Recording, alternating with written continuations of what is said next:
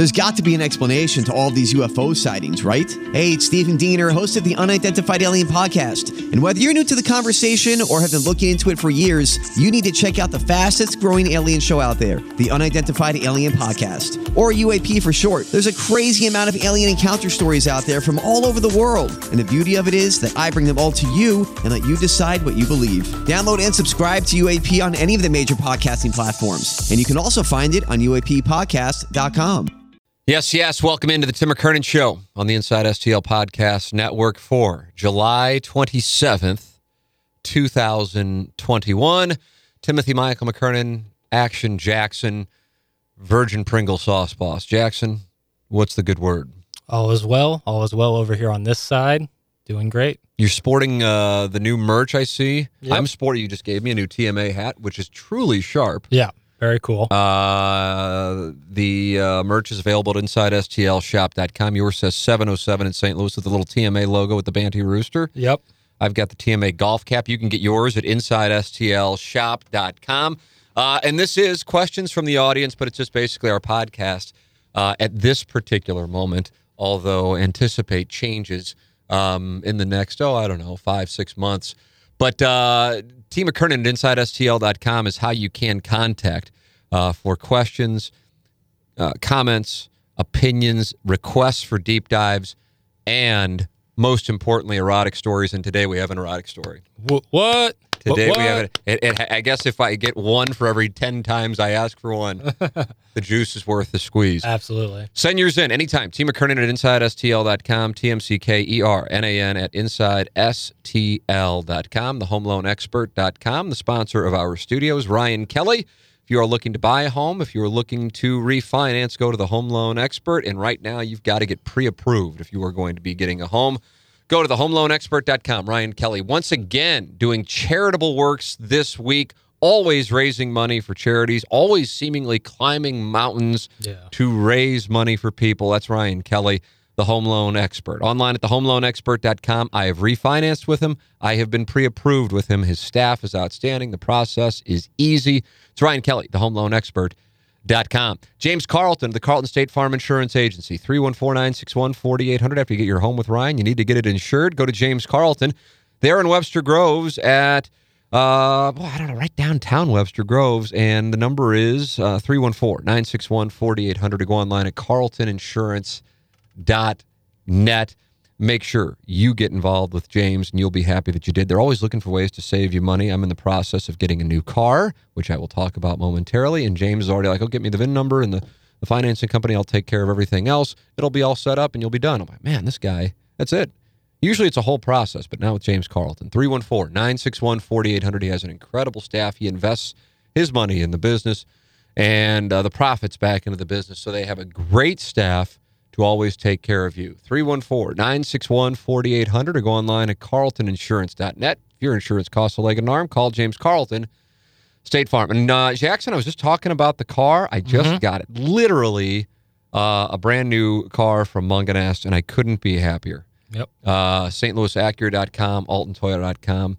Uh, Peter Mungenast was here. You just met Peter. Great guy Great guy. um, and uh, just uh, filled out the paperwork, have a new car. And it was kind of in the process of going from what was my old car that I just got from Mungenast in October, I think, of 2020. And I was just using this one kind of as a, you know, is just is just using it in between the process, Mhm. uh, loaner vehicle, as the term would be. Yeah. And I loved it so much. It's an Acura MDX, and I'm like, I just have to have this. This is this is so much easier hmm and uh, and the technology is the thing that stands out for the 2022 model. So we got that, love it, got it from Jamie Burkhardt and Clayton Patterson at Mungenast, St. Louis Acura.com and AltonToyota.com. It's Mungenast, the official car dealership of the Tim McKernan Show. Jackson, if I say give me three topics that are on your mind, go. I'm, I, I didn't even brief you on this, even though I've got an erotic story literally in the queue. I want to put you on the spot and see what is on your mind. It can be anything, something that you could be personally dealing with. Because I know you're like, I got to ship out the shirts, I got to ship out the hats, I got a TMA live. Whatever is really, really on your mind, Uh huh. I want to hear. I want to know where you are. I want to get inside your head, and then I'll own your soul. um, I I've been thinking about the NBA offseason and some moves that are going to be made. What a great answer. I am That'll thinking, lead to hate emails. love it. I am thinking about, You're uh truly that's the, that's the first thing that came. You're a 23 year old single gentleman. Uh huh. You got a you got a rising stock in our in our show community in the Uh-huh. broadcast community. Uh, you know this program has some exciting things going on. Uh-huh. You just moved into a new place, Uh huh. and the first thing that came to mind when I said that to you was, "Well, the NBA offseason. Well, I was talking with my friends about it and this Jonas Valanciunas move, so I, it was just on my mind.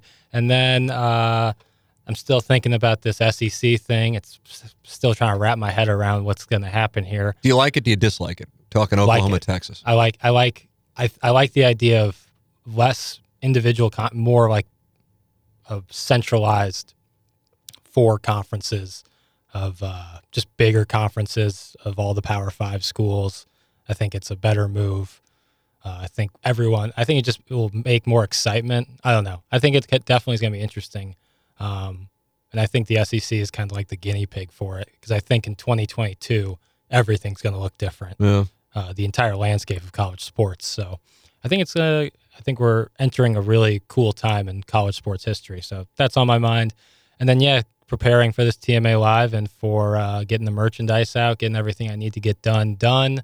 Uh, that's always the always on my mind is what I gotta get done and uh, do it to the best of my abilities. So that's really what's on my mind. I had a meeting with someone yesterday, Mm-hmm.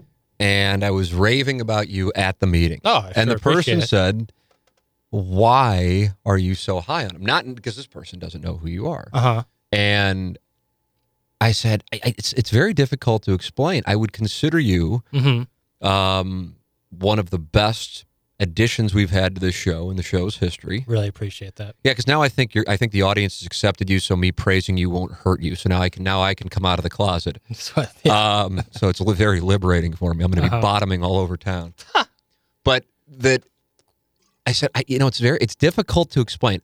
Attitude certainly, I think, would stand out to me, but you don't know that you have a good attitude. just how I kind of just kind of am. Exactly, you don't know. hmm Um, I think I think we share the belief that we can do a hell of a lot more than we've done, hmm and I like that. So Mhm. it's not just like this is a paycheck and I'll just take it and we'll just stay. We you know exist. We want to grow and we have ideas to grow and Yep. and are excited by that. Uh, and I told the person, I said, I kind of feel like I could be working with Jackson. Not not to say it'll happen. Who knows what the hell's going to wind up happening? I I could wind up you know doing whatever, and you could wind up doing whatever. But I could wind up working with Jackson for like you know twenty years. That'd be great. You'd you'd like that? I mean, dealing with me for two decades. I, I just I just love everything. Like ever since I've started this gig, it's just gotten better and better. To be honest with you, like everything, every day I wake up happy. So if I could do that for twenty more years, continue to grow, and we can continue to grow, yeah, I think that would be awesome. It would be uh, it would be great if it worked out that way. I'm I'm thrilled that the audience has picked up on it. Oftentimes we have uh, situations where I'm like, oh man, the audience really likes, dislikes, or- thinks the one thing and doesn't think of the, you know. But but in this case, the audience is on board, and I mean, it's it's sometimes it's sponsors. I've had Mhm. some sponsors. I remember Mark Mark Hanna and I feel like we talked about. it. I think maybe James Carlton and I have talked about it. It's awesome. Um, so people are on board, and that is why I wanted to get inside your head and see what you're thinking and what's on your mind, and if we are we are on the same. I'm not thinking about the NBA offseason. I think you give me a list of the top 100 things on my mind, and I wouldn't be thinking about the. But it, it's not to say I dismiss the NBA. Yeah, I'm not thinking about really the NHL's offseason No. either, and, and we have an organization right here in town. It's just not something I really spend all of that much time thinking. I am thinking about the SEC, Oklahoma, Texas. That does interest me yeah, quite a bit. I think the reason why I like it, I, uh, the, number one, and I'm not saying other people think think otherwise. I just don't know if it's necessarily talked about because it's not necessarily a comfortable thing to talk about per se. Even though I think most of us, whether Missouri, Illinois, St. Louis U, Alabama, USC, Ohio State fans, whatever, or some doormat program, take your pick, doesn't matter. We know it isn't clean. hmm So I'm not under the auspice like, oh my God, they're doing this to make money. Well, it's a business. yeah, I would always, I said this to Doug on the radio show yesterday. I said it would drive me up the wall. I mean, I wouldn't get really worked up about it, but when they would bring out, and I was covering Missouri basketball teams in the NCAA tournament, they'd sit down, how, Ricky Paulding, Arthur Johnson, hmm Kareem Rush. uh, now our student athletes from the University of Missouri. Like they had to go out of their way. Yeah. Like if you're covering the baseball playoffs, they don't say, uh, now our member of the St. Louis Cardinals, third baseman Nolan Arenado. It's like they have to go out of their way to to force the fake Yeah. student athlete thing. It's just not real. So if you take it for what I take it for, which is entertainment, and how am I most entertained? How do my synapses fire the most? It's energy. Yeah. If you include Oklahoma and Texas, you have increased the energy. You are not necessarily bringing on take your pick. I mean, you are really. I, Gabe DeArmond was on with us this morning of PowerMizzou.com, and he said if the, if these were baseball teams, basically the SEC went out and added Mike Trout and Fernando Tatis Jr. Yeah. So if you're the Big Ten, how do you respond to that? So from an excitement standpoint, you've added those on. Does it make it more difficult for Missouri to win? Yes. Was it difficult for Missouri to win before? Yes. Yeah, that's my thing. People are like, it's now. It's well, it was hard when they had Alabama, Yeah, it's not Georgia. like, it's not like that. Yeah. So I mean, I, I just I'm looking to be. I'm. I love you go to a college football game and the atmosphere, especially. You know, I mean, I, I don't want to limit it to when the weather's nice. That makes it better. for sure. But one of my favorite sporting events I've ever been to was Missouri KU at Arrowhead in 2007. hmm What were you, nine? Nine was that the side racing game? That was sod racing. Yeah. Um, and it was, I mean, it was bitterly cold. So it, it doesn't have to be perfect, but the atmosphere, that was atmosphere. You have two arch rivals playing to be number one in the country. I love that. I recognize it can't happen all of the time. But if you include Texas and Oklahoma in there, ideally they play more conference games than non-conference. The the, the, the stuff of September Ugh, with the randoms goes away or at least decreases. That increases. You know, it's like okay, I'd like to see. I'd like to go down to Columbia, September fourth, Central Michigan. I don't really guess Central Michigan, Mhm. whatever. Jim McElwain, former Florida coach. But um, you're not going for the game. You're going for the atmosphere. Definitely. You go in October against Tennessee or Texas A&M, you really might be going. They may be undefeated, hmm and you might have a spot where you're going, man, this is, you know, now I'm at a big game plus atmosphere. That's what I love. Missouri, Oklahoma in 2010. hmm Um, Gahn McGaffie returning the opening kick when college game day was there. The atmosphere of that when Henry Josey broke off the run against A&M to clinch the Yeah. SEC East. When they beat Arkansas to clinch the SEC East, those kinds of atmospheres. Yes. That's what I when I walked into the building in the Georgia Dome in 2013 and 14, going, "Oh my God, my alma mater is playing for the SEC championship." That's what I think as a college sports fan, if you are not in the Alabama category, Ohio State category, where that's the expectation, and you get that opportunity, that is, it's just like going into a World Series game, the playoff game, the charge in the air, an NCAA tournament game, you know, beyond the first round kind of thing. Um, a Blues playoff game, a Stanley Cup playoff game, the atmosphere there. I guess I've been to one NBA playoff game in my life accidentally. Have you been to an NBA playoff game? No, I've only been to two NBA games in my life. Really? Where have you been? Uh, the Sixers playing the Grizzlies, and the Sixers were in the middle of them winning like 18 games a year at that time. They were awful. Trust the process? No, this was bef- way before the process. this is where like Tayshaun Prince was the best player on Oh, the nice. floor. Yeah, so that's a random. And then I got to go to Madison Square Garden to see the Knicks play the Timberwolves, and that Oh, nice. just going to MSG and seeing a Knicks game was like doesn't matter who's who they're playing. It was just awesome. I have never. I've been to Madison Square Garden, but only to be at Penn Station, which is under Madison Yeah. Square Garden. But Yeah. I have not. Uh, I have not gone for an event there. Uh, yeah, I, I was covering the Blues and the Stars in the playoffs in 2001, Uh-huh. and I think I was shooting a live shot. Yep. And if I'm not mistaken, American Airlines Arena, where the Mavericks and Stars play now, if I'm Uh-huh. not mistaken. I think What- it's the American Airlines Center. American Airlines Arena is in Miami. It's really ah, really weird. Nice. I've been I've been to both of them theoretically. And I was doing a live shot outside the building. The Blues had a skate that day. I think they played Friday night, and the Mavericks were playing the Jazz. I honestly didn't even know that that was going to be going on when I was doing this television live shot. Yeah. And I walk in, and the door just happens to be kind of cracked open to the outside, Yeah. and I'm just like standing like at the very top row where the entry is, and I'm looking down. I'm like, oh, there's Karl Malone and John Stockton Yeah. and I'm watching a Mavericks Jazz Yeah. Playoff game. Pretty you know? cool. Yeah, so so that's as close as I can say. It, by definition, was an NBA playoff game that I literally stumbled into. Uh, and what was the third thing on your mind? You're looking to get laid at Wheelhouse. Is that what it was? What was the third thing? Oh, TMA Yeah. Live it well, yeah, and just getting everything I need to get done. with the with the Inside STL shop because you're moving merch like crazy. Moving merch like crazy. We got I got You do have some good stuff. Yeah, it's really cool. Is it weird? All right, I'll ask you. I'll start with you. Is it weird for you to be wearing the merchandise of the show you are a part of? Do you hmm. see what I'm saying with that? Yeah. No, because I see myself Like, as- what if we saw Nolan Arenado out with a cardinal hat on?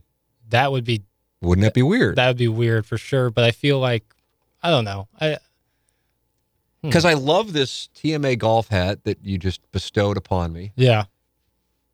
But then I'm thinking to myself, is it a little dig me? For sure. Okay, you get it. All right, you're with me on It that. is a little dig me, but It then is, and I don't. I, I'm not really. I I like like so. I would wear this if I were in Hilton Head. I would wear this if I were in Florida. but around I'm St. Louis. Yes, exactly. Yeah. Hundred percent. Now, I don't think it is necessarily for you. I don't think Doug would wear it under any circumstances, so that's not in play. Doug wouldn't wear it to bed.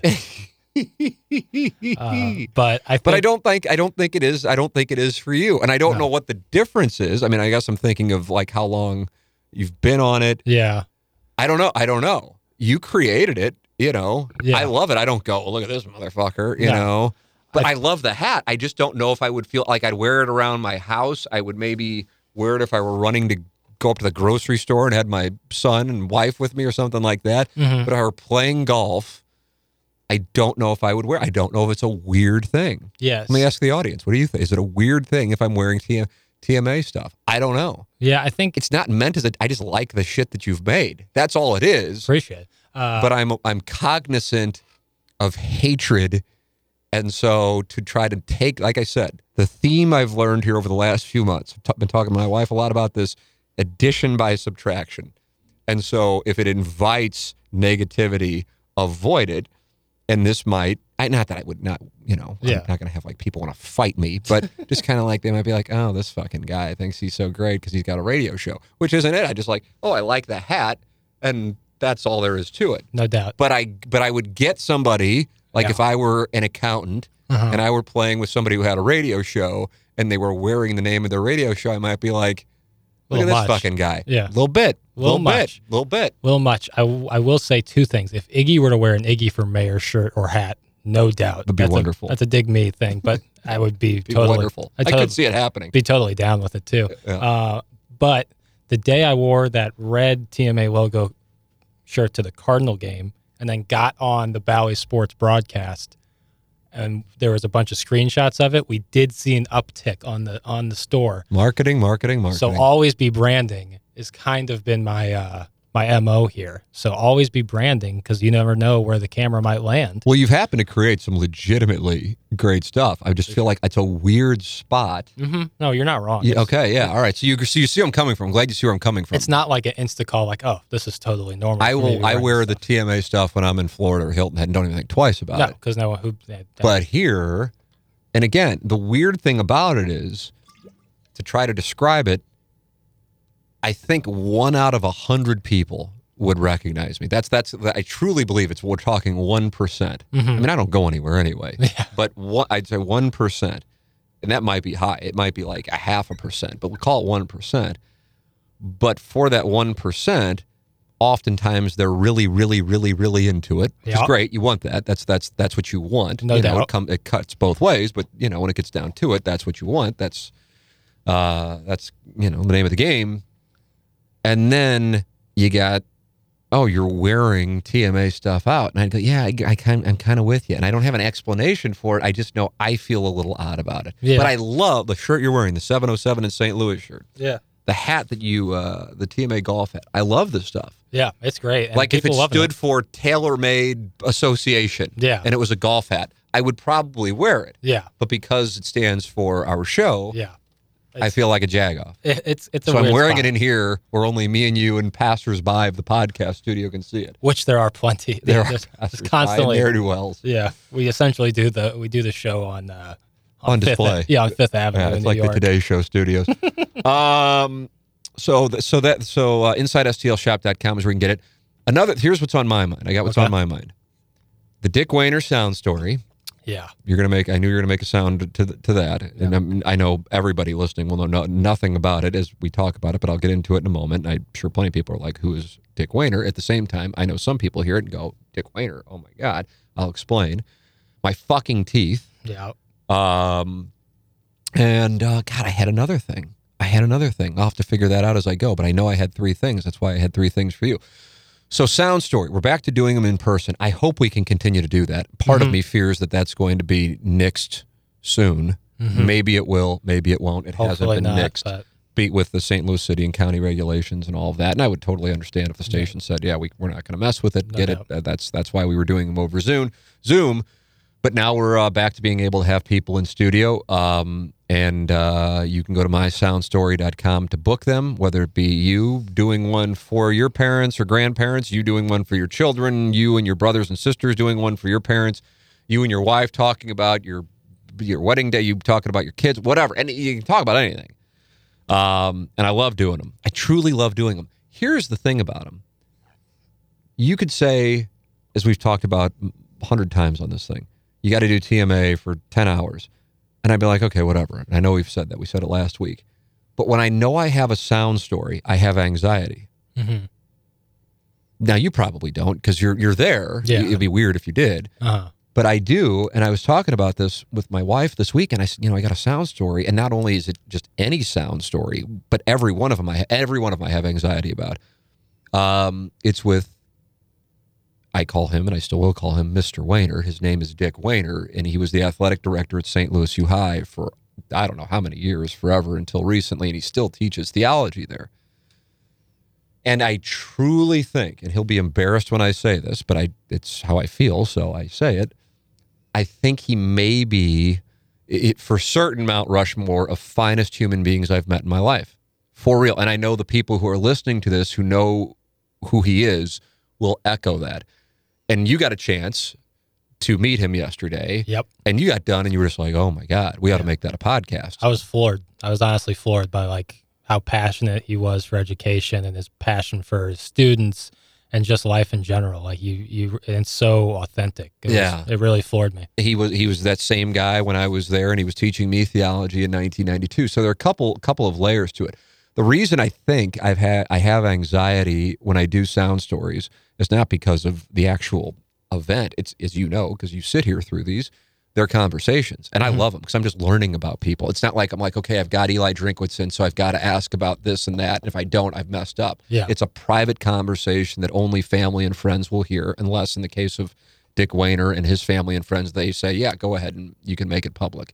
Um, and I guess we can ask that if they want to do it. But we, the agreement is these are private. We don't make them public. That is not what these are. These are for private uh, usage as a family and friends and whoever else would want to listen to it. Um, they're their property once we are done doing the interview. Um, we send an MP3 over and, and that's it. The person's story and voice lives forever. Um, but I feel pressure to perform. Mm. That's what it is. Mhm. I've kind of had to like look inward as to what it is because the the next 90 minutes, maybe give or take, whatever it is, sometimes it's 60 minutes, sometimes it's 120 minutes, i- i- are going to be this. Per- people are going to listen to this. Yeah. Dick Wehner's great grandkids who may never meet him Yeah. are going to hear his story Uh-huh. and I have an obligation to be the absolute best and on my game. hmm And I just I feel pressure. It's a weird thing, and No, it's it's not like I ever get done going, "Oh my god, I screwed it up." Because I mean, how do you know? Have no Because they're not public, and people No. are going, "Oh, that was terrible." Yeah, you have no reactions to it. But you just want to get the job done for people. They are entrusting you with their loved one's story, someone they think highly enough to buy this, you know, Yeah. sound story for, and I got to make sure I deliver. And it just, and so when when it's Dick Wehner who, you know, I as I said, I said when we were interviewing, I said I can't call you anything but Mister Wehner. hmm Um,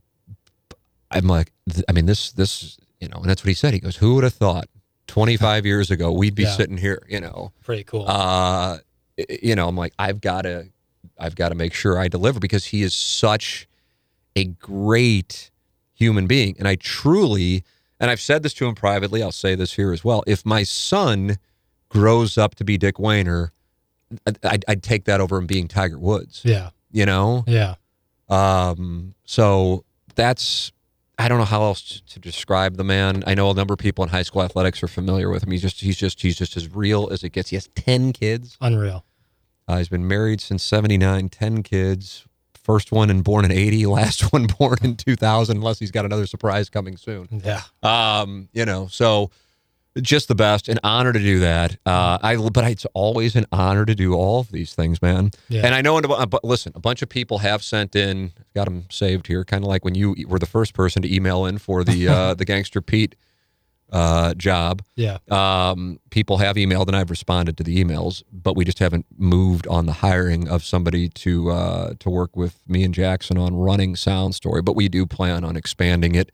Um, might be in 2022, but uh, we do plan on expanding it, and um, I just love doing it. It's it's I just can't get enough Yeah. of of hearing people's stories and the fact that they pour their hearts out and knowing that their families and their friends will always have their story Yeah. is the best. Yeah. Sometimes I would get anxiety on Zoom when we would do them because I was nervous it wasn't recording. on I, we never had it. We never had it. knock on wood that will never happen, but We ne- but I was thinking like if the wireless, whether it be my wireless or mine because it's a yeah, because you were doing sometimes remotely, right? And Yeah. then or the persons. I mean, you know, you know, sometimes you're dealing with people who are older and they might not have the Yeah. highest speed stuff, or in a rural area and they might not have the high speed stuff. I was down in Florida for a few of them. yeah. You know, where I mean, if it doesn't work out, and this person, you can't recreate that. So we've been lucky. And I swear, sometimes I look over there. I'm just waiting for you to go. Oh my God, I double like it happens in Oh, television. 100%. It's where the TMA logo Banty Rooster comes from. Because you of know Earl Weaver. The Earl Weaver story. Yeah, I feel like anytime I bring up TMA history, you know it. And I don't even have to explain God, it. But for the audience, the greatest story ever.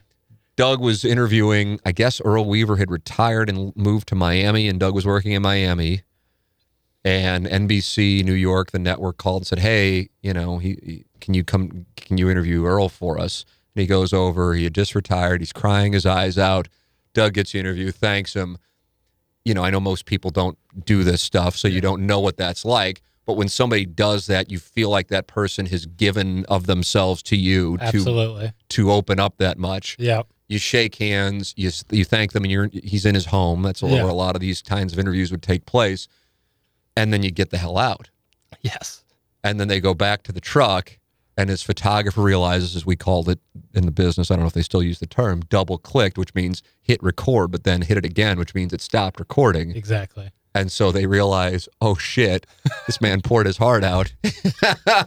this guy, who by the way, you know, is infamous for his outbursts on the field. Temper for there was sure. an Earl Weaver. Well, I don't even know if it was a Nintendo game. It was like a computer game in the 1980s, and we would play it only to see Earl Weaver run out on the field. I mean, like like you know, like two pixels. Earl Weaver would run out on the field and argue with the umpire. Earl Weaver baseball. Yeah. So Doug has to go back, knock on the door. And it's Doug who has to go and- back. yeah, exactly. Not the guy who you know. Fucked up, the way it works. It's it's always the on-air guy who's got to take the bullet. Yeah. And um, and Doug says, "Hey, I'm sorry," and explains, and and Earl's not happy, and he's kind of you know becoming a banty rooster, It's getting there. and uh, and they do it again. Pours his heart out. Definitely not as detailed as the first time. No, but just trying to get it done. Just gets point. it done. Doug's like, I'm going to get out of here. And then they realize something was wrong. I don't know if the mic wasn't on Doug or the mic wasn't on him or whatever. Something was wrong. And now he's got to go back a third time. I'm telling you, man, I've had it happen, but it was like when I was starting out in journalism school with Gene McCarter, Uh-huh. who is, I think, the associate athletic director to Joe Castiglione, who's now at Oklahoma. Yeah. Um, and I had to go back three times. And the second time, you know, he was cool, and he was cool the whole time. Don't get me wrong; his his son was a, a, fraternity brother of mine. Uh-huh. But uh, the third time, I think he was just like, I think he probably wanted to say, "Listen, you need to switch majors. you might be Bob Costas for all I know, but you can't figure out how to fucking hit record." So yeah, I but but you know, God bless. I mean, this is a guy kind of doing a favor for a student. This is Yeah. not a Hall of Fame manager who's retired and Yeah. you know not known necessarily for being gregarious. Who's just No. bawling, and Doug has to go back a third time, and now he's a banty rooster, Throwing and now shit. he's just pouting all over the house. Throwing shit around. And I think Doug said they had a portrait of the family, but they were nude above the couch, which totally adds to the story. Oh. Somebody he interviewed at their home in Miami had a portrait of the family knew. Oh God, that's so odd. That's so God, that's so creepy. Can you imagine? Oh. You're already just furious that this has happened. Yeah. The guy you're interviewing hates you, Just and then like over his shoulder is a portrait of his nude family. Not to mention you're doing this for the network. It's not like this is like a No, yeah, I assignment. know. Tom, it's kind of like you're doing a favor, but it's the deal when you're an affiliate that you got to Yeah. go do this stuff. Yeah. Holy shit! How'd I get on this? How the fuck did I get on this? Um, that's that's the name of the podcast. Is how the fuck did they yeah, get that, on that essentially is it. We cut up our Adderall, we Yeah. snort it up, and we go. Yeah. And God only knows where we're gonna go. So I have I had that on my mind. Um, I, the the tooth thing. So the wisdom teeth thing. I sometimes feel like, but I want to do this, but I don't know if I'm being. I don't know if I were 23. Mhm. So I was 23 when I was at KMOV. Mhm. I like to think, but at that time, I'm sure I thought, I mean, I'm 23. I'm working in St. Louis. I'm the fucking, you Yeah. know, I can't imagine just the arrogance. I mean, if you think it's bad now, imagine then. I had hair then too. Uh, that if if a 44 year old, first off, I would look at a 44 year old as like, oh, you've got a few years left and you're going to pass. you know, a 44 year old would say, hey, listen, I need, you know, I want you to listen to me on this. But I do. I feel this like when I talk about Mark Hanna, Yeah. you know, and you started working with Mark, which is Mhm. great. Yep. Mark Hanna, Evergreen Wealth Strategies, evergreenstl.com, financial advisor to the stars, including Action Jackson, and producer Joe, for that matter, online at evergreenstl.com. And his phone number is 3148. I've almost memorized it. Yeah, I'm close to it, 314 889 0503. The great Mark Hanna, Evergreen Wealth Strategies. That's one thing I would say to a 23 year old. Here's another thing I want to say to you get the wisdom teeth pulled. Yeah. I know you don't need to right now, but you will yeah. I, you will. And to get it done at 44, I went in last Tuesday, so a week ago today. And they were hurting me last Monday when we recorded the podcast, okay. but I wasn't like, you know, I just I thought I honestly thought I had food caught in my teeth. That's what I thought it was. And then I went to bed that night. I'm like, oh, good, I'll get a good night's sleep. And then I woke up like at one, and I it was killing me. And I'm like, oh my god, I'm not going to be able to go back to sleep. And 12 hours later, my wisdom teeth were out, my lowers. hmm And I go in there to the uh, oral surgeon, who's an amusing character, by the way, but I know he doesn't want me to give his name. hmm Great guy. And he goes, You were in here less than a year ago. Why the hell didn't we get both these taken? Because I had the uppers taken out last year. He goes, Yeah. Why didn't? And then he looked at the x ray and he goes, Oh, God. He goes, One of these is like growing in backwards. Oh. You know, I don't even know what that, or upside down or something. Ugh. And he goes, Here's your nerve. And he showed me the nerve of my. I guess this is the right one. Down here, he goes, he goes, it's really close to the nerve. This is going to be a process. He goes, but if you don't get it taken out, he started laying out the scenarios of how bad this. He goes, you got to get it taken out today. Yeah. He goes, but you really should have gotten this taken out when you were in high school. Yeah. So I want to say to the people, I, this is, listen, is it going to affect me at all, Jackson? If you don't, it isn't. But Uh-huh. I want, I want to try to help people with my experiences. Pursue, pursue threesomes, foursomes, fivesomes. I really think you should. I think it's good for a relationship. I really believe in that. Um, monitor carbohydrate intake. Uh, travel as much as possible. Try to find some form of income that is not a guaranteed paycheck, and then get your wisdom teeth taken out. Those are those are my. Uh, uh, and then play golf in your 30s and don't just abandon the sport. So then you come back in your 40s and go, "What the hell did I do?" Those are my those are my six lessons for the people. That's what I'm trying to give give the people. Your wisdom teeth may not be hurting. My lowers weren't hurting this time last year, which is why they didn't mess with them. I think Mhm. you're saying letting a sleeping dog lie. But it's been a week since the surgery. And I I mean, I go to eat. I had a, as you know, I had a lunch yesterday, Yeah. relatively speaking, an important one. Uh huh. And I go to to try to eat my salad and the lettuce just Which is a great look. Oh yeah. What a professional. you know, and and I because I can't open my fucking mouth. Yeah. I- the jaws will not. I, the Yeah. right side, which is where the bad tooth was, has gotten better. The left side still hurt. It's been a week. That's brutal. I so That's brutal. so I called him yesterday because I'm such a bitch. I just there's just no there's no other and my and my wife knows I'm a bitch. And I'm like, should I go back on? I guess they gave me Percocet, and I got off that shit like that. I think I It's took it for one. I got it the surgery on Tuesday. I was done with it on Thursday, so I haven't key. fucked with it. Yeah, and I want to fuck with it. And I go, God, should I get back on it? Because I'm really hurt. I'm still not able to sleep. And I call the doctor's office, and she goes, "Let me take a look at your X-rays." And she goes, "Oh God, yeah, you're going to be hurting for a while." That, that was a bad. That was a great, bad one. always great what you want to hear. Yeah. I go like, okay. Well, I go. I got. If it's supposed to be this way, Yeah. then fine. So yeah, I haven't really been able to enjoy like the treat that I would like to enjoy. Like right, just go. Okay, I haven't eaten. I, remember I told you before I went into surgery. I say I, I, I have a buck sixty four point two. I mean, just fucking brick shit house. Yeah. Ripped up. Absolutely. this brick shit house. Two torn labrums in my respective shoulders, you know, just absolutely falling apart. Peak mill And I said, Well, I wonder what I will weigh when this thing is done. And the weigh in today, I was 160 on the nose. So if you want to lose weight, yeah, get your wisdom. get your teeth. wisdom teeth pulled at 44 Yeah. and enjoy the fun and games. Yeah, it's a one 160 because I can't fucking, I don't even want to eat because it's such a pain in the ass to eat. Yeah. So that's on my mind. And I had another thing. I don't know what the hell my third thing was, but that's my advice to the people. Get your wisdom teeth taken. Oh, it was so bad. I had a stroke play tournament this week. Yeah. Stroke play two day tournament. hmm And I was really looking forward to it because I've gotten to the point now that I'm not in the C flight, not even the B flight. I'm in the championship flight. What an honor. Wow. Wow. Now I'm up against guys who play in the Missouri amateur events. They're pluses. Yeah. There's, there, I think there were 11 people in the flight. There was no way. Like you could, I would have said, if you, I get a thousand dollars if you win on a dollar bet. Mhm. I'd just save the dollar. Yeah. I'm not going to win. Yeah. But to get to the point that now I'm in that flight, that was that was wonderful, and I was looking forward to. And it's and when I say stroke play, like if I get a 20 on a hole, Yeah. you put 20 out. You are not, there are no gimmies. You are putting everything out. You, So- are ha- you are playing by the literal rules. I don't know if you saw Sung Kang get a 12 on, on uh, Yeah, 18 on this uh, past Saturday. If I got a 12, I got a 12. So I go out, I hadn't played at all since going to Hilton Head. And I go out there on Friday. I'm like, I think I'm getting better. I'm off the Percocet. Yeah. I'll see how it goes. And after three holes, I'm like, oh my God, I can't play golf because of my wisdom teeth. Yeah. It, it hurts. I'm just like, It just hurts to move. it hurts to move. And I know I'm not right. Yeah. And so I'm like, and on top of it was supposed to be in the mid 90s. I'm like, this, I, I don't want to, the thing you don't want to get are dry sockets.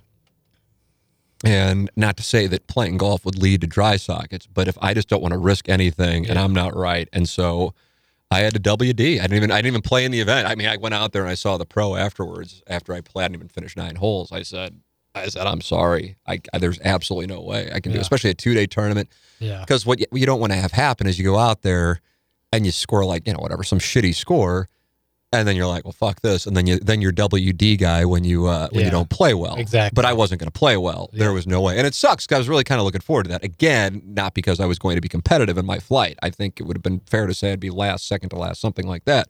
But I'm just happy that I have gotten to that point that I'm in the flight and I couldn't participate because when I would, and I don't even know how to explain this, I would bend over to put the ball and the tee in the ground and it would hurt my teeth because, like, the pressure Yeah. from, I guess, the swelling. Or yeah, your the blood in your head's That's what it mo- is. Moving up when you're dipping down to put the tea in there, and that just kind of Oh, ah, puts pressure brutal. on So I'm going to try to go and play. I've invited you. I get. I'm picking up the read. You will not be playing with me today. That's my 50-50. that's my read. But either way, because I'm just going to go out there and just see see how I because I got a match tomorrow and and see how I can play. Otherwise, I'm going to have to push that back too. It's a fucking mess. So. It's one of those things you hear things when you're in your 20s, and I know you dismiss them, and I don't. I don't blame you for dismissing them because I dismissed them hmm but I'm trying to. It's kind of like when I talked about, you know, um, uh, my cancer scare. Certainly, that's a personal thing, but I did it because I, when that happened, I was like in my early mid 30s, and I'm like, if I wouldn't have gotten checked, hmm I would have just been like, oh, I have a cough, and I know most people don't go to the doctor thinking they have anything serious, and I didn't think anything serious. I thought I was going to get a Z pack and it would go away, and then all of a sudden, within a, truly 24 hours, I was told you have lymphoma. As it turned out to be, a misdiagnosis, very fortunately. But uh, so I wanted to use my experience to try to help people in the audience. Say, hey, if you just have anything, just go to the doctor, get checked if you can, because you never know.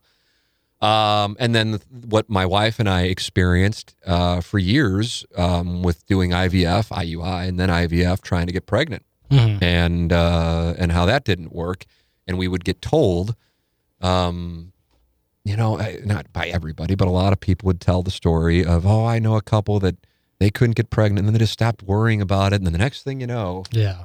and I'm just like, oh, I know you're trying to be nice, Yeah. but you know, this was a made up story. And Yeah. then that exact thing happened to me and my wife. And so I wanted to put a face and a name on it for people because I know a lot of people deal with it, but they don't talk about it. So I, that's why I did that. And on this one, I'm trying to help the people with the wisdom teeth thing No doubt. because it is it's not worth it 40 my, my i basically have had a week just wasted in the middle of the summer because i can't fucking do anything hmm i'm dead serious man if i didn't have bottom line truly the, the, this is a hashtag real talk as the, as the kids would say Yeah. if i didn't have as many live reads as i have on the radio show i wouldn't have come in yesterday it Yeah. hurts to talk Yeah. it literally hurts to talk how That's fucked rough. up is that i mean how sad is that And but and you're telling people that they need to get their wisdom teeth out. And yeah, it hurts to talk. and yeah, it hurts to talk while I'm saying. So it's one of those things. I know you're going. Oh, I, I, I want to deal with it. it. When I got my uppers taken out, it was like I think this is fucked up. It doesn't hurt at all. I could have gone back and done the show the next day. I think I only missed one show. This, the lowers and how they were growing in, you get them taken out now. It's kind of like when I see Andy Van Slyke and he had a slap tear in his shoulder and he goes, get, get that tended to now. You don't want to get it done when I think he's 15, 16 years older than me. So I'm kind of like, well, it's not hurting me now, so maybe I should get it taken care of now. I don't know. You hear all this conflicting information, but when it comes to wisdom teeth, get them taken out. I've spent enough time on it. Let's get to the lesbian shit. Hell yeah. All right, here we go. What do we got here? What do we got here? Please, no name in caps. It's always a good start. Always a great That's start. immediately how you get read. I write to you with an erotic tale of lesbianism and self deprecation. It was winter break of my senior year of college, New Year's Eve in Chicago. I was going to the University of Missouri at the time and had spent the previous summer doing an internship up in Chicago. A few of us planned a small reunion back in Chicago. Well, he's saying Chicago a lot. Uh, I had a small spark with a girl who still lived in the city, and she invited me to stay with her for the trip. That spark still lingered into the fall, so I knew there was a shot at rekindling. She had one roommate who was a fellow intern of ours over the summer. We do the whole song and dance of going out to a bar for New Year's Eve. When it came time to leave the bar, a few of us went back to her apartment to continue drinking and hanging out. Allow me to set the scene. Girl A, my fling that lived in the apartment, girl B, roommate of my fling, and girl C, another intern from the summer who was crashing at the apartment, and me. We decided that we weren't ready to crash, so we grabbed a case of beer and began to play the iPhone drinking game Piccolo in her bed. Are you familiar with the iPhone drinking game Piccolo? No, I was when I read this yesterday, I was hoping that you would know what the hell Piccolo is. no idea. Uh, Gabe DeArmond just texted me. I'll share this with the audience, although maybe he won't want me to. Uh, I went on 810 after I was on your show. The KU dude was yelling at me. He was so worked up. God, I wish Gabe could tell Oh, more I, might have, I might have to go podcast. Uh, Piccolo, Uh. Piccolo drinking game is a fun app that comes on uh, an, as a group or one by one. Answer the questions and follow the instructions, no matter how crazy they get. Good times and hysterical laughter guaranteed. yeah, I was about to say the, the description of where this goes. It sounds like it's inevitable. People are gonna fuck. Yeah.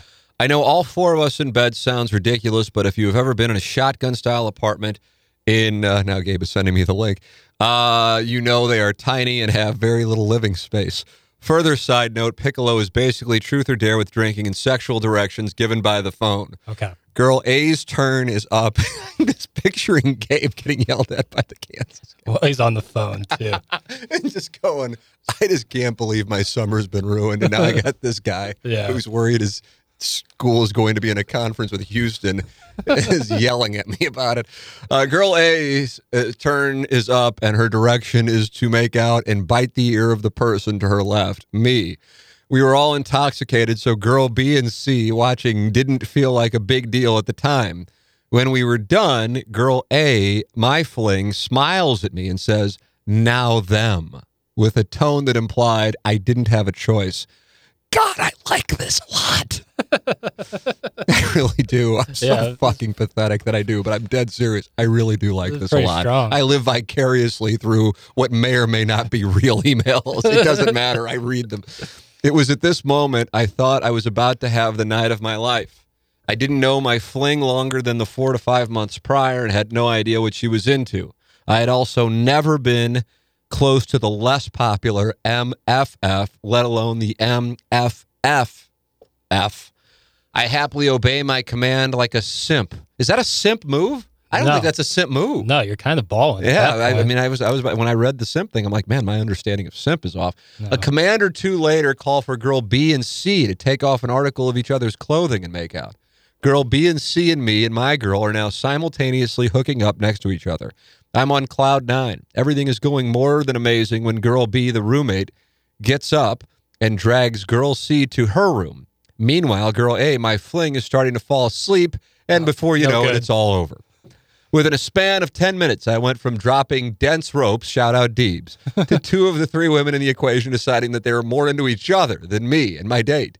I went to the kitchen, grabbed a slice of cold pizza, and went oh, to bed. no. The highest of highs and the lowest of lows. Turns out girl B is now a lesbian and is in a committed relationship with a woman, and girl C is bisexual. You're welcome, I guess? Thanks. That comes from name redacted. Oh, damn it. I know. We, we really, I thought we were about to, I thought there was going to be more Piccolo questions. I and know. Things were going to start getting crazy. Now, if you're in that spot, I'm Yeah. taking myself back. Now, of course, we know the outcome, but if you are in in bed, and I know, I listen. For as much as we talk about the MMF, I can't imagine we have anybody. Now, maybe we do, and maybe it's going to lead to an email. Gentlemen who have been in an MMMF listening to the podcast. But if we do, share your story. But the point being, if you are in a bed and you're playing this game with whatever combination of human beings, Mhm. isn't it inevitable that people are going to start engaging in some kind of activity? I mean, that I'm reading that. I'm like, oh, this every, everybody has to know what's going to happen here. I think that's now that's my read, Yeah. or am I that perverted that I just assume stuff is going to happen even when it's not? I think in like 90 out of 100 cases, you'd absolutely be right. Okay. But in situations like this, where I think once the the gentleman started acting upon these females, they started getting more and more randy, and then they turned to each other and said, God, that's "Let's skip, let's skip him. let's skip him." And then him, you know, that's okay. You can uh, you can survive that. You turn and you see that your date kind of thing is now falling asleep. Well, at that point, you've you've you've lost it, and at that point, your better move is to ask if you can come watch. Uh, and Oh, I like that. That's a that's a that's that that's in the room that's the parachute actually. or maybe just join because she's not good. She's asleep. Not to mention, you really have no ties to this girl outside of the three or four months you've met her or known her, I should say. So maybe ask if you can tag along, and even if you can't join in, you can at least be a spectator. I'm taking I'm trying to like put myself in his I'm going Daniel Day Lewis into the character. Yeah. and I'm just, I, I really, and I'm like feeling a sense of depression over the, the whole thing. Cause I'm like putting myself there Yeah. of you think this is about to go down and then it's just ripped out from under you. Yeah, that sucks. And now you're sitting there. There's a girl either really asleep or just so not into you that she's acting like she's asleep. Yeah. And then you got the lesbianism that's right there, It's right there. but you can't partake or watch. And you're eating a cold piece of pizza, and this has all happened in a matter of 10 minutes. That's a very, very dramatic low. And Yeah. I feel very sad. Yeah, because you're yeah, you are you're a real high and then the second that first bite of cold pizza goes in your mouth, Yep, it's over. uh, every chemical in your brain that was firing correctly is now flooded and I, re- I really think he messed up not asking for uh, a ticket to the to the other room. You could break the pizza in there for all you yeah, exactly. I'm just going to sit here. Don't mind me. Yeah, don't mind me seriously. Just do what you gotta do. I think I'm also having sadness because I it, it's hitting me that I'm never going to experience this again. Uh-huh. And it's just now you will, and Mhm. I'll live. At least I'd like to think you will. hmm But I'm done. Yeah. You know, I'm it's, it's not happening for me. And I can recall these kinds of not necessarily this setup, but evenings where you feel like anything is possible. Yes. And it's, you know, one, two, three, four in the morning. And it's just wonderful. And I'm dead serious. It's just absolute happiness, Yeah. which may speak volumes that this is what I find to be ab- absolute happiness. Yeah. But, and it's just like, yeah, I'm not going to have that again. and you're right in the pocket drinking wise where it's like Oh, you're not God. hammered where you're gonna like Yeah. throw up and be a jackass but you're not sober so Right. you're very confident and Yeah. the words are just flowing out of your mouth like butter Mm. yeah that's uh that's rare that's a you're in rare form at that point and then you combine It that may be the mountaintop. yeah, it might be as It- good as I, am dead serious. It Yeah. may be the mountaintop. Yeah. The first time I had any lesbianism in my life, it was I don't even know how the hell it happened. I was vacationing in Las Vegas, long time ago, man. Mhm. And the producer, who wasn't producer Joe, this is pre-producer Joe. Mhm. I guess he texted me to see how it was going, and it's like he's producing the show, and I'm still out. Mhm. and it was with a stripper and i'm dead she was beautiful. Uh-huh. I know it sounds. I know. I, I know though. I know the. I know when you say stripper, you don't usually find the adjective beautiful, Yeah. hot, amazing, you know, phenomenal, whatever, whatever you will, would hear. But she's a beautiful woman. I mean, a beautiful woman. hmm Um, the, here's I, I recall thinking this. Now she she was at her peak, even probably kind of before my time. hmm Um, but I'm going to give you, and then I'm going to give the audience uh, a point of reference. She's 53 now. God, she was six feet tall, not the stripper. Stripper was small. um, Stacey Williams, Action Jackson. Are you familiar with Stacey Williams? No. All right, I'm going to pull up what she was a Sports Illustrated swimsuit model. Now, let me make this clear. As is the case with any of my dalliances, I'm really just kind of there. You know, I'm Corey Patterson Yeah. in the Colby Rasmus trade. Yeah. I'm I'm there by definition, but it's not like anybody's really excited that I was a part of the deal. So I want to make that clear. But I am there. I'm trying to find a wonderful picture because I want I want I want the audience who hasn't pulled up the picture of Stacey Williams yet to to hear. There we go. It's not the greatest picture. No, but she's very attractive. That's and that's what I remember thinking. I just remember going, oh my god! And and not only, and so and so. Let me tell you what happens. Mhm. And this is very important for me to share because I want this on I want this on a podcast. So when my son listens to this, yeah, he'll know. he'll know that his father experienced this and then also had some kind of similar depression. So I mean, it's incredible. It's so hot that I'm that the producer calls me. That's not why he called me, but we were, I guess, texting. I don't know uh, when it was. It was the 2000s, but it wasn't like iPhone time yet. And uh, and I go, I'm at the absolute mountaintop. I don't know if anything could ever get better than this. I mean, it really was because I mean, I have you know, and they're and they're they're like super into each. It's just what it's it's what everything that you want, and so much so that they exchange numbers. And there's talk of her once she's done. Mhm. Uh, this was Spearmint Rhino. This was this was pre Spearmint Rhino turning into what it's turned. Have you been to Spearmint Rhino? No, but I've heard. Yeah, I mean, I don't go. I mean, I don't really get to Las Vegas anymore anyway. But it, it Spearmint Rhino turned into the dry humping factory of of the Western Hemisphere. You cannot go in there and not get dry humped, and I'm just not really up for the dry humping. But hey, if that's your thing, God bless. To each their own. We don't kink shame on the radio show or this podcast. Nope. But this was like right before it got huge and they expanded. And, but they did have a lovely uh, group of uh, friends of the feather performing. And so we leave. Uh, she has my significant other's phone number. Once again, I'm Corey Patterson. Nobody wants my number. I think if I were hit by a cab, I don't think anybody would have noticed for a day. It doesn't matter Yeah. and we get back to the hotel room and as it turns out uh, there is a missed call and we missed her call No. while we were in the elevator No. you know because you don't get the yeah, signal you don't get signal in there. and then tried to circle back No. but by that time didn't pick up Damn. and so when i read this i i still am not over it i mean we're talking a couple decades now Yeah. and i think about that Yeah. you know Because what what could be? What could be is worse than like god than anything. oh The uncertainty is the worst part. I mean, it continued on. There was talk of her coming to St. Louis, us going back to Las Vegas. It was a whole thing, yeah. and it was wonderful. But it never, ever happened. And so, name redacted. I, I, I feel badly for you. I truly do. I don't know what I would have done in your spot. Jackson says he would have brought the pizza into the lesbian room. Yep. Yeah, that's about your only option. I don't know. I think I, here's what I think. I honestly think if I'm in his spot, what I think I would have done. I think I'd have had the pizza, but I would have been right outside the door trying to hear things. Yeah, I was. That That's, was. That was. that's what I think I would have done. if you if you didn't get the invite in, I mean, it's a it's a free living room. You can do whatever. You can sit wherever you want. And you most just get a folding chair. yeah, most of those cheap apartments have you know, paper thin walls. All right, yeah, you're gonna hear it. In Columbia. that's how it was. The apartment I lived in, you could hear everything everywhere. So oh, that had to be awkward at times. absolutely. Yeah, yeah, yeah, yeah, no, I re- recall that. Uh, so uh, yeah, we want your erotic stories, even though it seems like none of them ever end well. No, never once has a guy had like a foursome Right. or threesome. it seems like we have a lot of breaking balls to Carlos Beltran in 2006 that frees the participants. yeah, while That's what Donald it Trump seems like. watches. Yeah. That's the that's what it seems like winds up happening in these stories. But Or we have Deebs just jacking off on I seventy. I guess It's- those it's- are the most successful stories. At least he gets off. Yeah, he gets he gets home or in the in the on the range when he's driving around retrieving golf balls. That's what we have. God, that's awkward. Yeah.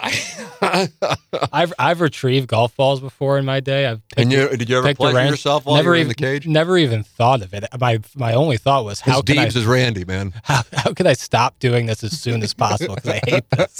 That was my only thought going through my head. And, and you know people are firing balls at you intentionally. You're yeah, moving seriously. Target. I'm just trying to survive and leave. I'm not trying Work to. Work on my right to left ball flight at Yeah. Jackson. Yeah, seriously. 270 out. If you can see me. Uh, now, this topic, I didn't anticipate this um, when I brought it up yesterday. Um, and that is the Woodstock 99 thing. But it Mhm. wasn't about Woodstock 99. I guess I didn't phrase it well because I feel like all the emails, I've, I got a lot of emails on it. Um, focus on Woodstock 99. There is a documentary on HBO. Uh, you haven't watched it yet, have you? No. You were, we were talking about it before we started recording. Um, and it's done by Bill Simmons about Woodstock 1999, which I, I mean, vaguely remember. It was in late July of '99. I it was two weeks into my first TV job in Little Rock, um, and I wa- my wife and I we watched it on Saturday night. I do recommend it in a major way, hmm and all that went on at Woodstock '99. But what I was asking, and what I continue to ask, and I gather I will continue to get emails about it, is this. And I realize you weren't even, well, you were born in 99, but you weren't born, and I was in high school during the grunge era.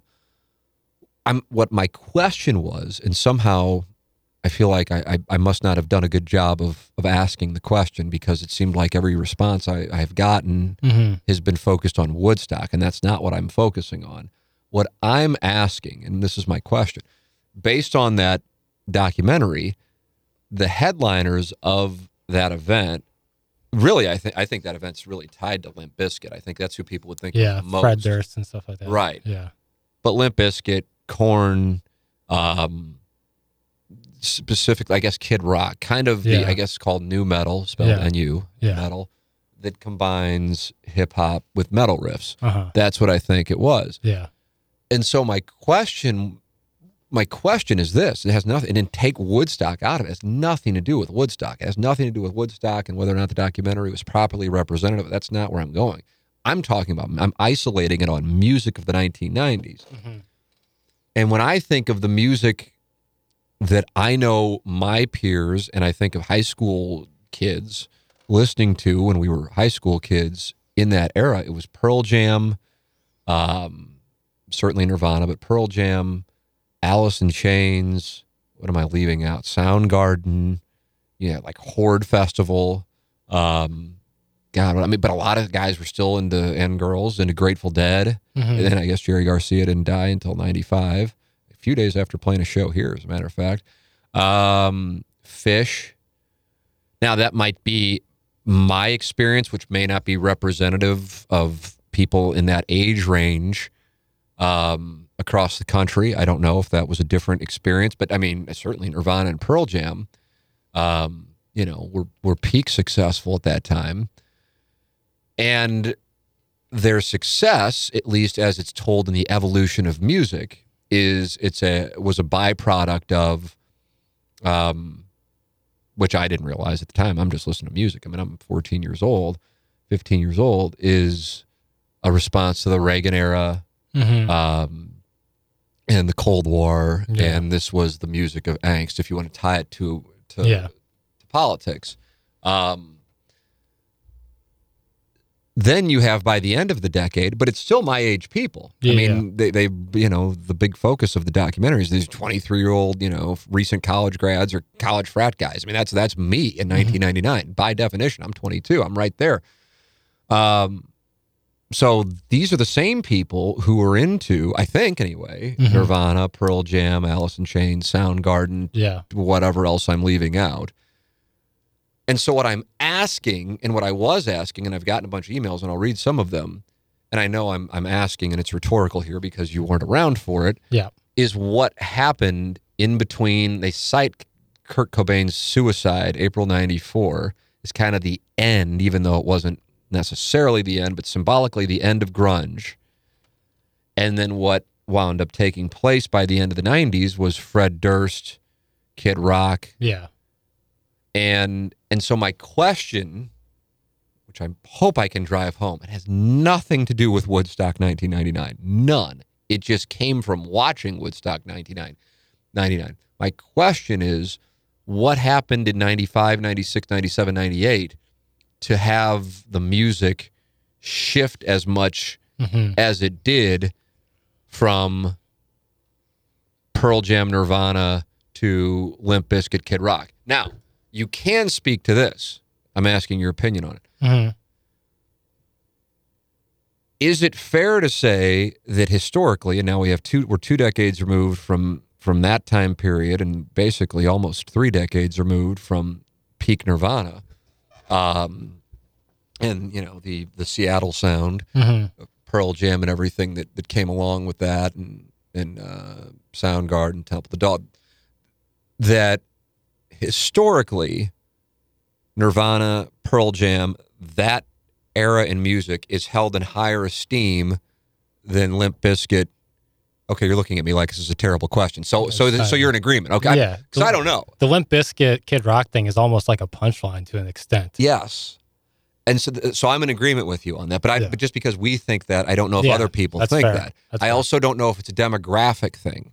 You know, I don't Mhm. know. Yeah, I don't you know, know, which is either. why I ask you. You're 20 years younger than me. I'm, that's why I'm I'm trying to to see. And I know you didn't experience it, but you know, like I can still speak to 1969 Woodstock and the perception of it, even though I wasn't around for it. Mhm. Um, so what what I'm what I'm trying to understand is like what caused that. My theory now, the way it was introduced in the documentary is it was angst over Y2K. I just feel like that is just such a bullshit thing. Yeah, it's tough for me to speak to that. I I know. don't remember I, Y2K. I was alive for it, but Yeah, it's just it just it just well, that's just I mean that's just not true. yeah, You had the Clinton impeachment hearings, although I don't know how much angst there was then. If that shit was going on now, yeah, different story. Absolutely.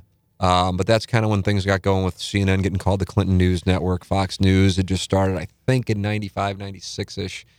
So you're starting to have the divide, um, but you didn't have social media. Um, and you didn't, you didn't, ha- you know, I mean, I don't know if sometimes I feel like Jackson, hmm I don't want to say our generation because we're in different generations, but in 2021, people look at the people who came before us, the generations who came before both of us, and want to recreate the 1960s and what is seen as the heroism of take your pick of a variety of figures of the 1960s Mhm. who made selfless selfless sacrifices for the greater good Yeah. and that's how history remembers Mhm. them. Uh, the way we do it is by uh, attacking people on social media from burners, um, you know, and not crossing bridges in Selma. But that the goal is to recreate, you know, 1969 Woodstock, Yeah. but to come to what was going on in 1969 versus 1999 are just, you know, It's night and day. I mean, number one, you had Vietnam Yeah. because the actual people there were getting drafted to go to war for a Yeah. war that they didn't support. Correct. Um, much less civil rights, still angst, the, the the end of the innocence. You've heard it maybe with some of the sound stories where we talk Mhm. about 1963. Anybody who comes in here remembers exactly where they were when Kennedy was shot. Yeah. Uh, Martin Luther King is assassinated. RFK is assassinated. Rise of drug use. Um music i mean you want to talk about a decade in, in music shift i mean it obviously Yeah. happens it happens in every decade but the start of where music was in 1960 Yeah. on january 1st 1960 where music was versus where music was on december 31st 1969 has any decade ever had a greater delta than than the 1960s No, probably not. so I just I feel like in a way it's romanticized, and so therefore those of us who weren't around, and though not necessarily us per se, but people in our age range or your age range want to recreate that, and so that's what goes on. But you can't recreate it because it really did come from organic angst, yeah. and it was justified. Yeah. Um, and what the point in the documentary was, you know, the United States economically had had an incredible decade Uh huh. there was relatively speaking peace. You were two years removed, or excuse me, two years away from September 11th occurring. Mhm. So the ignorance was bliss. Yeah. Um, And, you know, you had had the Iraq war, but that was at this point nearly 10 years ago. And that's that's the premise. Like where was this angst coming from that led to this style of music becoming and some people have said what was going on on MTV actually played a role in it, which is amazing. And they did talk about this in the documentary.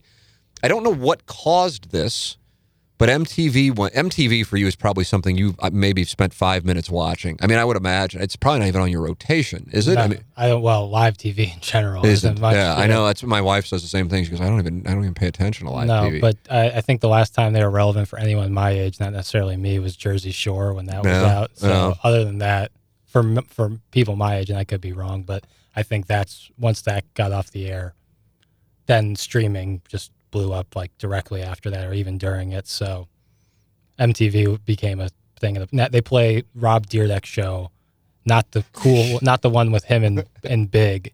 It's his like Americans Funniest Home Videos. Someone tweeted out a picture of it. They play it for like 18 hours a day. that's what it is. yeah, that's all. It's essentially Rob Dyrdek channel. I don't even. point. Yeah. I don't even bother with it. But but people are pointing out is the reason Nirvana and Pearl Jam, but Nirvana in particular, I guess, um, MTV controlled music Mhm. and they did prop them up Yeah, because hair metal became, you know, that which was popular in 88 was a punchline in 91. Mhm. Um, shit, you see, whether you see documentaries on Motley Crue, Poison, Def Leppard, it's like, you know, we went from up here to a joke in a, in a couple of years, Yeah. you know, and they all tried to alter their sounds to try to mm-hmm. fit in with Yeah. what Kurt Cobain was doing, but that was viewed as real and authentic. definitely. And so they were out. And so then MTV says, this is what it is now. yeah, And so then these bands, which were considered alternative, were now actually mainstream. yeah, So then Cobain kills himself. I'm thinking of my experience, and I was at Missouri at the time, and I think of the music in 95, 96, 97. And honestly, what I think, I don't think of great like alternative rock. Now, people might be like, how'd you miss this? And, I'm, and maybe I just did. But I think of shit like the Macarena. I think of the Spice Girls, hmm Ace of Base. hmm I don't think of like poignant music. Now that's my own experience i- is an acknowledged uh, less than you know sophisticated observer of the music scene at the time. I wasn't paying. I mean, I wasn't even watching Seinfeld. My wife, you know, she'll watch me sometimes watching comedians in cars getting coffee with Seinfeld. that She goes, show. oh, you a fine? Are you a fan of Seinfeld? No, I go. The fuck makes you think I'm not a fan of Seinfeld? She goes, well, you never watched the show. I go, I was in school at the time. We weren't Yeah. sitting around watching TV. You know.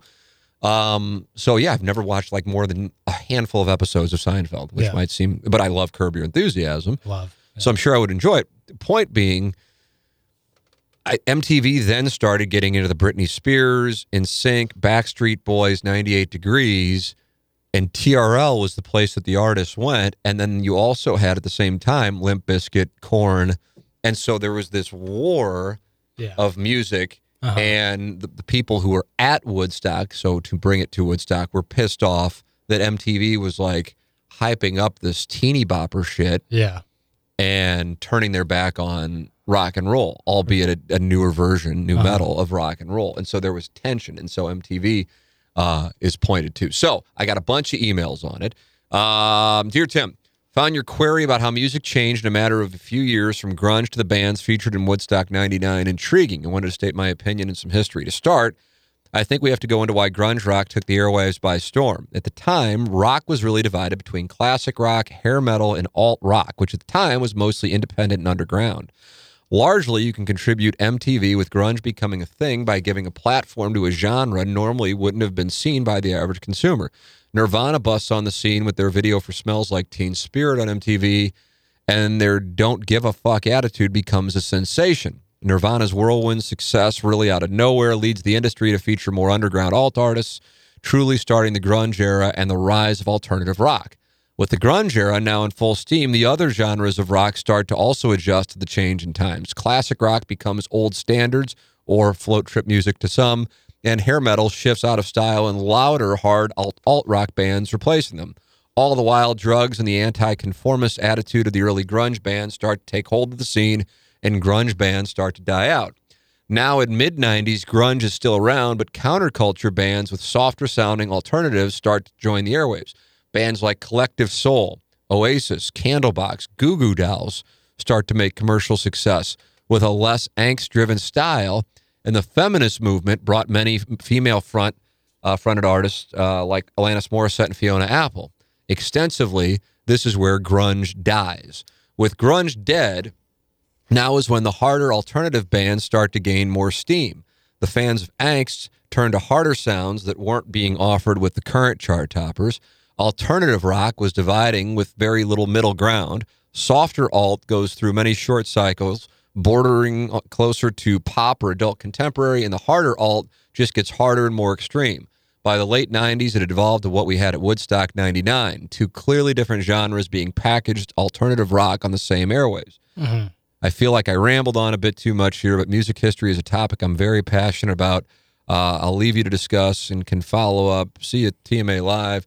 That's from Aaron Williams. I thought that was a good email, so I Yeah. highlighted that. And I think that might, you know, I don't really.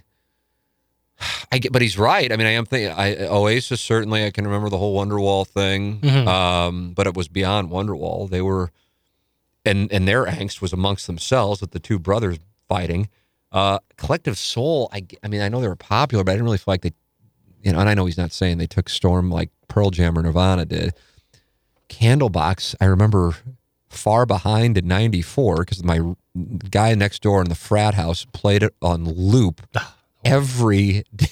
Yeah, there was a couple of guys who would do those songs, and it's like you're ruining us for me, dude. Question: Where were guys like, like in the mid '90s in popularity wise, hmm like Tupac, Biggie, Snoop, Wu Tang Clan? Yeah, I feel like that. I feel like that's an important part. And he, I thought this was a great email, and I've Uh-huh. got I've got a couple more that I'll read. Um, I think the popularity, the rise in popularity of rap Uh-huh. into the mainstream is is a huge part of nu metal because it's Fred Durst Yeah. wasn't really singing; no. he was rapping Uh huh. over metal riffs. Yeah. you know, Yeah. and and that's when people would be going batshit Yeah. in the Throwing mosh shit pits, you know, and, and and so Yeah. I think the popularity of rap then played a role in Gotcha. white suburban kids Definitely. accepting it. Yeah. So it was, it, you know, I mean, I observed this and shit. I think it was in grade school. I'm like, oh, why is it okay if we listen to the Beastie Boys? You Uh-huh. know, Yeah. Exactly. I remember thinking that. I'm like in St. Gabriel's Parish. I'm going, you know, because I was I was into public. I mean, I don't know how it happened. I really don't, but I was into Public Enemy. Yeah. Run you know, in the '80s, Run DMC. I had Raising Hell, the, the album. Uh, I mean, I think that's a 1985 ish album. I know I was introduced to Run DMC by Walk This Way, Yeah. but then I remember listening to the whole album, going, God, this is. I mean, Walk This Way is great, but yeah, Everything. Peter Piper, it's tricky. You know, my Adidas. I can just, you know, Yeah. so I was into it, and I'm like the white kid listening to Magic 108 Uh-huh. by myself, Yeah. and you know, had heard you can't touch this a year before it became like What? this yeah. phenomenon. Yeah. What else? Oh, Young MC and Tone Loc. Young Yeah, MC Tone with Loc. Bust a Move, Tone Loc, Wild Thing, Funky Cold Medina. Yeah. But those were almost kind of. Again, this is my interpretation, and people get really passionate. It's like when people talk about sandwich shops in St. Louis. I'm like, God, I want to talk about it, but fuck, people get angry about what sandwich they So like. true. It's so strange to me. Yes. You know, I mean, truly, some people like some things, and some people don't like other things, and it's just it's an. So I like I, I don't even like wade into it, but fuck it, you know. Um, I think, I think what made it, for lack of a better term, cool, which isn't the word I'm really trying to find, but is more the gangster rap hmm of NWA and like the the Compton Yeah. Boys in the Hood Yeah. scene more than Young MC, Tone Loc. Kind of the East Coast guys were less. I mean, I guess like Puff and Biggie were different. But that they weren't around. Like Yeah. I'm, I'm talking about late '80s, early '90s. Okay, yeah, you know, yeah. I mean West that's Coast what we. And it's like, oh wow, this Snoop Dogg. Ice. Cube's he's kind of scary. Yeah. Mm-hmm. You know, but but that was because you went from like and rap, but then you're introduced to that, Yeah. and then. And I was actually familiar with Tupac being a Digital Underground fan, but not just because of the Humpty Dance. Yeah. It was Do What You Like. Uh, God, I can't remember a couple of them, but I remember Tupac Trapped. Holler if you hear me. I'm trying to. I'm like, I love Tupac, Yeah. and ama- and I always like that. To me, Tupac versus Big. I'm just like to me, it's so obvious it's Tupac, but I know people get. I don't. It's like saying you like Mom's Deli. You know, people get really worked up about. it. I don't want to go into it, Yeah. but I'm just like, how? I mean, to me, Tupac is in a. It's not for lack of appreciation for Biggie Smalls. It's just like Tupac was at another level. Don't get me wrong. Yeah. You know, but I mean, we're talking. But fuck, it doesn't matter. I know I'm going to get hate mail about it. My my rap takes. um, So point being, Yeah. hip hop had become mainstream. Whereas I can tell you this, man, it's a real thing. It was a real part of my experience growing up. I loved it. Mhm. And I was an outcast for loving it, Yeah. especially for where I went to high school, Yeah. Uh, which I'm sure wouldn't be the case now. No, it'd be the opposite. Yeah. You'd be an outcast if you didn't like Yeah, hip-hop. exactly. But I was I was an outcast. Like I would get mocked for it. I kind of didn't care. I was already in my own. I was on you know, one of a handful of kids, like truly three kids from my neighborhood who went there. So I Uh-huh. was already Yeah, chip on You your know. shoulder kind of thing. uh, and getting cut from every fucking sport, as we detailed with Dick Wehner and the Sound story. Mhm. Um, but uh, I'm just like, well, this is the music I like, Yeah.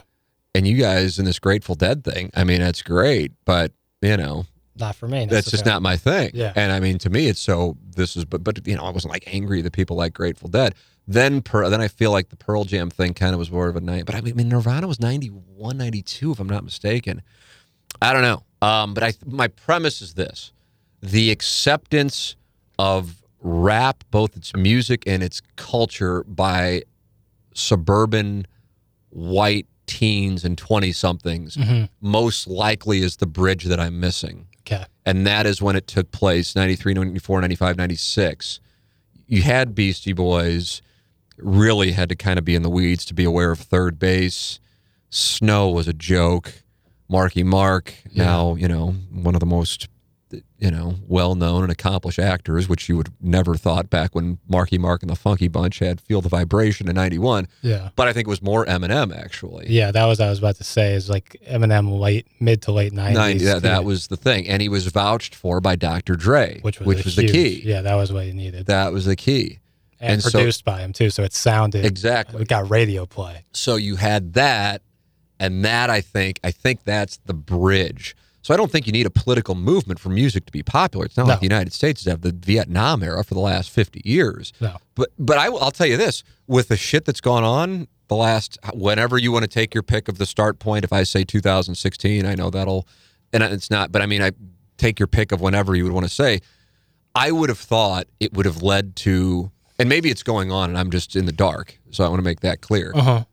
some incredible music because I, my my thought is is strife culturally is oftentimes in the kitchen Mhm. of the chef making the great music and I the great that. art Yeah, and maybe it's going on and maybe the pandemic has you know curtailed it a little bit. curtailed that Yeah. that progress because people can't experience it So like my that like I I'm I like listening to hip hop and R and B. So that's just from like my angle.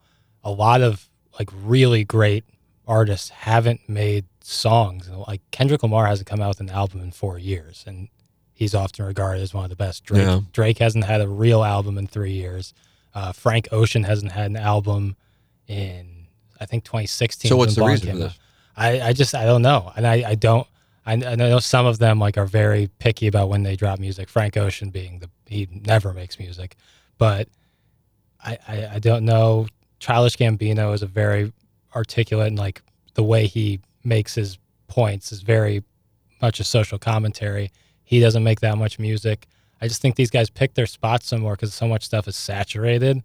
Uh, because music, I mean, you can make music and drop it the very same day, whereas I'm sure in the '90s it was a much more yeah uh, the it was the rise of this app called SoundCloud. SoundCloud, you could upload any music you want, and a bunch of SoundCloud artists came out where they were making essentially like you know putting out 20 songs in a month, and that was just normal. So it got kind of saturated, and now people are much more careful about when they make music because they don't want to be oversaturated. So I, I, I, I would agree with you that you'd think a ton of awesome music, and this is purely from a hip hop standpoint. I really don't know much about. I mean, I like listening to other stuff, but mm, it's almost all hip hop or R and B. Right. Well, it's rhythmic. Yeah, So you don't have rock right now. Yeah. You know, and I don't know. Maybe it maybe it will happen. I don't know. I don't, I don't know. I- again, I mean, I'm a 44 year old father. Yeah, So I'm not the guy people are turning to for an opinion. No. But I can speak to the 1990s. Yeah. You know, and to an extent the ni- the the 1980s, but Mm-hmm. more really the 1990s. And high school and college to me is your peak Yeah. you know, music awareness Mm-hmm. for, for even people who aren't into it. And so that's why it was interesting to me to watch that with my wife, who is, you know, seven years younger than me and is coming at things from a different perspective and go, God, I, I remember that. I remember being in Columbia and like hearing Limp Bizkit and going, what the fuck? Yeah. You know, like this is, I mean, whatever. It's fine. I don't really give Yeah. a shit. The girls in the red baseball hats, you know, Yeah. and the tanks are hot dancing around. But I mean, the music to me is like just whatever shit. But I mean, I don't care. I don't really give a fuck. Doesn't matter. But um, but yet we had an appreciation for what happened in the earlier part of the decade, and like, and so it's interesting to me because that's what I thought was the case.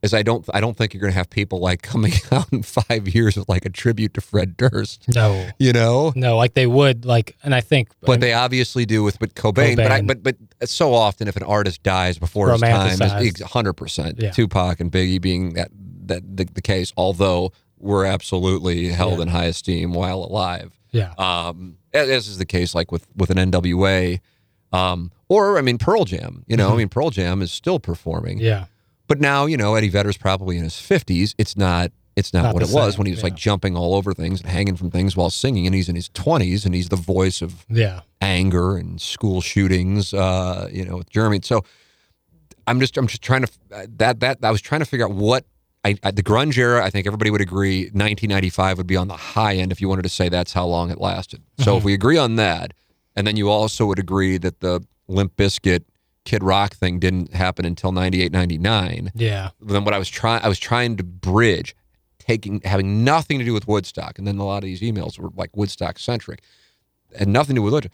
Woodstock what was going on in 96 97 98 that then led to this hmm that's what I was trying to figure out and some Yeah. people have pointed out the OJ trial Oklahoma City Rodney King but Rodney King was the early 90s 93 I mean, or were people right? really that worked up about the OJ trial in 98, 99? I don't think so. I mean, I'm not dis- disregarding it, hmm uh, but I guess it just seems like a, you know, it's like a tap in putt in comparison to what we've got going on here recently. Yeah. Even like be paying Seriously. attention to that. yeah, Um, so I don't know, man. I don't know. I, I but but that that's what interested me. Um, let me give it. Let me give another one here. Hey, uh, Tim was PLTDing and really enjoyed the conversation around late '90s mainstream music. I think it's a fun exercise to play. Why and how does music evolve? A few factors that I would say were contributors. Number one. The mix of grunge and gangster rap that blossomed in the early 90s seems like a reasonable breeding ground for where music was taken later in the decade. Limp Bizkit, Korn, and any of those nu metal rap groups can be traced to listening to NWA and Nirvana. While those were born out of political strife of Reagan era 80s America, it still seems to fit as an evolution for the later decade, regardless of political aspects developed in the Clinton era 90s. I totally get your mindset of fuck, the country wasn't some desolate place in the 90s, uh, late 90s, but not all eras of music are born singularly from political influence, in my opinion. Number two, Eminem becoming the biggest thing in music in the late 90s had a massive influence on the industry and its direction. Violent, angry, and most importantly, a white boy.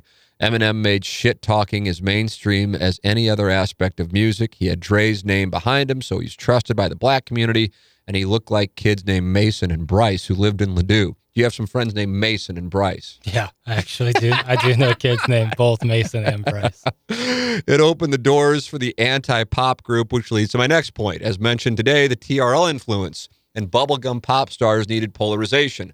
While half the kids in high school slash college will be listening to Britney Spears, boy bands, Nelly, etc., others were more emo and needed their outlet. That came in the form of mainstream counterculture like the rap rock groups and heavier stuff. Number four, while likely not having the same bearing as the reasons above, I think a better argument that can uh, than what you mentioned from the film, something about fear of Y2K, lol, would be that the Columbine shooting happened mere months prior to Woodstock 99. Uh, that time was transformative for youth as it stripped away innocence and made us question how safe we ever really are. It also bred, as fucked up as it is to say, a swath of people who felt they really connected with the event. Not saying it made people cheer, but there were high school aged kids thinking, wow, I'm not the only incredibly angry kid out there in this world.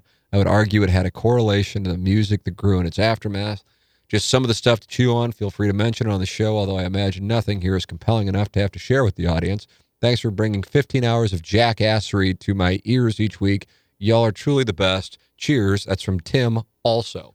Uh, well, I thought it was really good. That's why I wanted to include Yeah, it in was, the show. that was that was it's a good breakdown. The Columbine thing yeah, that's fair. and I think that was mentioned in the documentary. I also think having an online community, so you now knew, even, albeit dial up, yeah. to know that other people felt this way. I Mm-hmm. think that's a big part of it. I do think that's a big part of it. And that wasn't there in the early 90s. The internet was, I guess, theoretically there, Mm-hmm. But, but yeah. the mid 90s maybe was a bridge. And I think that's an important part. So I wasn't asking, like, challenging, like, how'd this shit come? No, you were just I'm. I'm legitimately curious. I, like, if you go, okay, uh, most popular song in 1996, I'd go, fuck, I don't know. I'd have to think about it. Well, like, would it be Wonderwall or was that 95? I pick, I always, because I picture Fieldhouse, not necessarily in a positive light, by the way.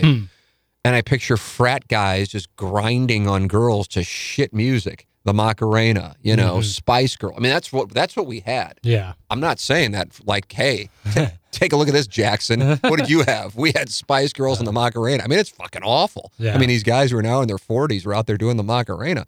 But hey, you do what you do. You got to do what you got to do. Yeah, sometimes you got to bite the bullet. Yeah, absolutely. Swallow But your pride. that's what I just, I'm remembering, you know, and I wasn't thinking at the time, like, how do we go from Kurt Cobain to, to Posh Spice?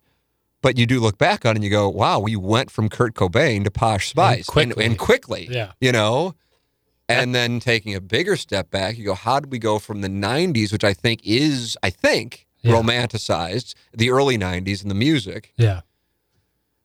to something that is like a joke but Mm-hmm. i also think people in the early 90s were looking at bret michaels vince neil Yeah. you know who else am i leaving out? I mean i'm thinking just obscure ones kind of Ratt cinderella. I don't know if bon jovi was necessarily looked at like those guys were but like as like jokes and they were done. And i feel like i've seen so many behind the musics where those guys are like we went from being the coolest fucking guys everywhere to playing like in front of a hundred people you know and it mm-hmm. happened overnight and it, it fucked us up. Yeah.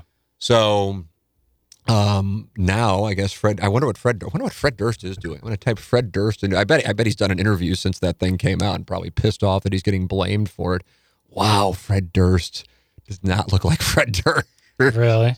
He does It kind of kind of looked kind of funny when he was popular, right? Oh man, I mean that, this. Oh, This looks like a guy who I'd be playing in like the B flight, you know. yeah, if you were still down like Miami. oh yeah, uh, yeah, and I mean, this looks like Fred Durst, albeit Yeah. the beard is gray. I'm looking at the same picture. Okay, yeah, that. But the other one, I'm the- like, oh wow, he's probably out working on his wedges today. the backwards fitted cap with the soul patch. That's what I think of when I think of Fred. Yeah. Yeah. So I don't know. I'll, I'll see if there's any if he's uh, been talking about this thing and if he's pissed about it. Because I saw somebody sent me a, a link to an article about Red Hot Chili Peppers saying, you know, I know you haven't seen the documentary yet, but one of Uh-huh. the highlights is the organizer of the concert, who I certainly think has a lot to. Well, there are a couple of them. Uh, Yeah. To wear for that debacle. He portrays it as he went out to tell Red Hot Chili Peppers to calm the audience because the fires were starting to break out. Yeah. And then their response was to play Jimi Hendrix, the Hendrix Experience Fire. Yeah. And um, God, it wasn't Flea or Anthony Kiedis. The fuck's the name of the Red Hot Chili Peppers drummer? Um, did an interview and he's like, We had already planned as a tribute to Jimi Hendrix in Woodstock in 69 to play Fire in our encore. So that Yeah. wasn't like, a, oh, fuck you on the spur of the moment. We're just going to break this thing out. Yeah. You know, so we, you know, that Gotcha. freaks us out that we got blamed for it Yeah. when in reality, uh, here we go. Woodstock 99 documentary. It's not just Limp Bizkit's fault. There's a lot of blame that went wrong. So that's an article. Syracuse.com. So that's close to the site. Yeah. Um, not limping. Fred Durst still has a fortune. Yeah, I wouldn't expect him to, unless he, you know, mismanaged it. He had to have Yeah. made it ridiculous. Uh, Wes Borland. What was he? He's, he was like lead guitarist and he'd always be wearing the masks, right? Oh, is that Metallica? and he blames no, he was in Limp Bizkit. Okay. Blame in this article blames Fred Durst for the link, uh, the lack of new music. But I don't think there's a big community of people who are like, when's Limp Bizkit going to bring it? Seriously, You yeah. know, when you make a song called "Break Something," it's like, you know, what are you gonna? Like you really thinking it's really they're really thinking about the the lyrics and shit. Let's see. When the interview asked about the band's upcoming album that that is yet to receive an official release date for years now, the guitarist said Bizkit has been in studio for the last 10 years to try to complete a record. I want to say seven times to different studios. And we've been working on stuff, working. And Fred has been consistently kind of unsatisfied with where their vision is. So we've released singles.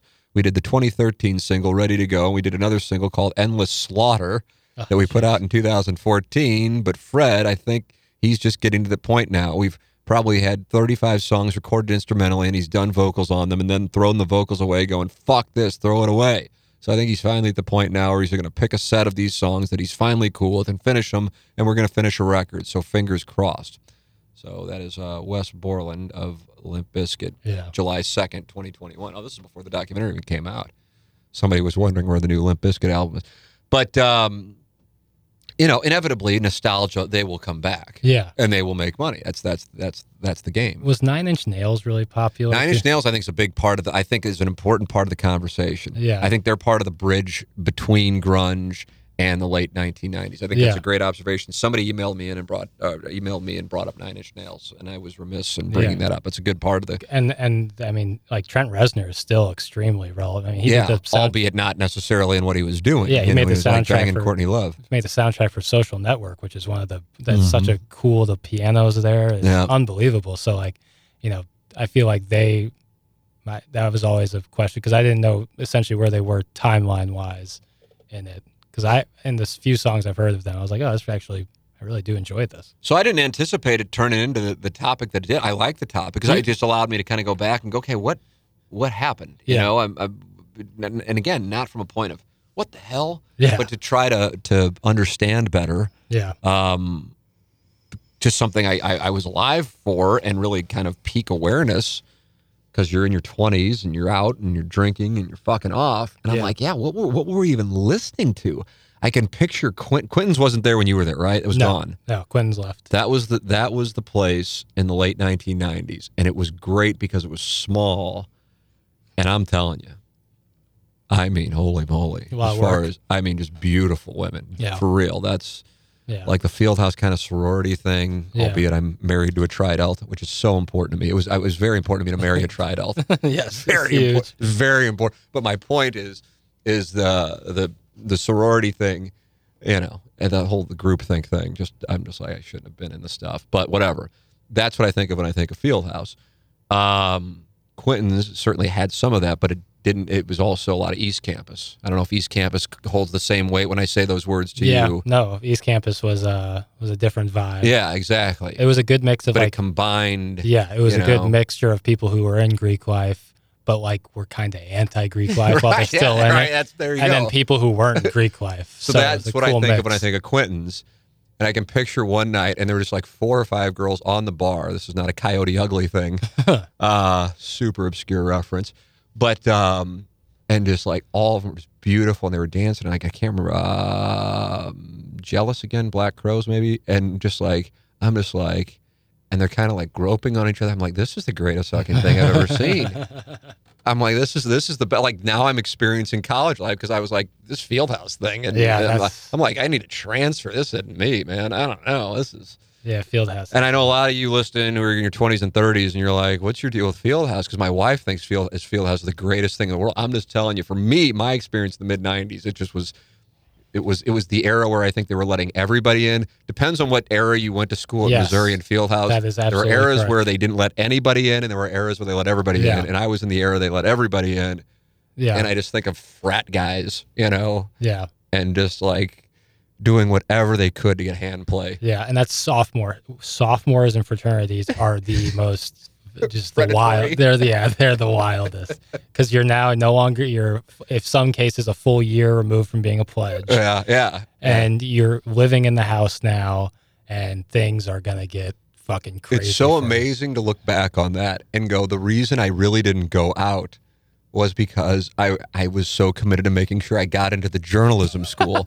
and look what I'm doing with it. Yeah. And first, number one, I didn't even graduate. Yeah. And number two, look what I'm doing with myself. The education process could have stopped, as Doug says, at like kindergarten, and we would have been fine. Yeah, but you, but you know, at Missouri, you don't get into the journalism school until your junior year. Yeah.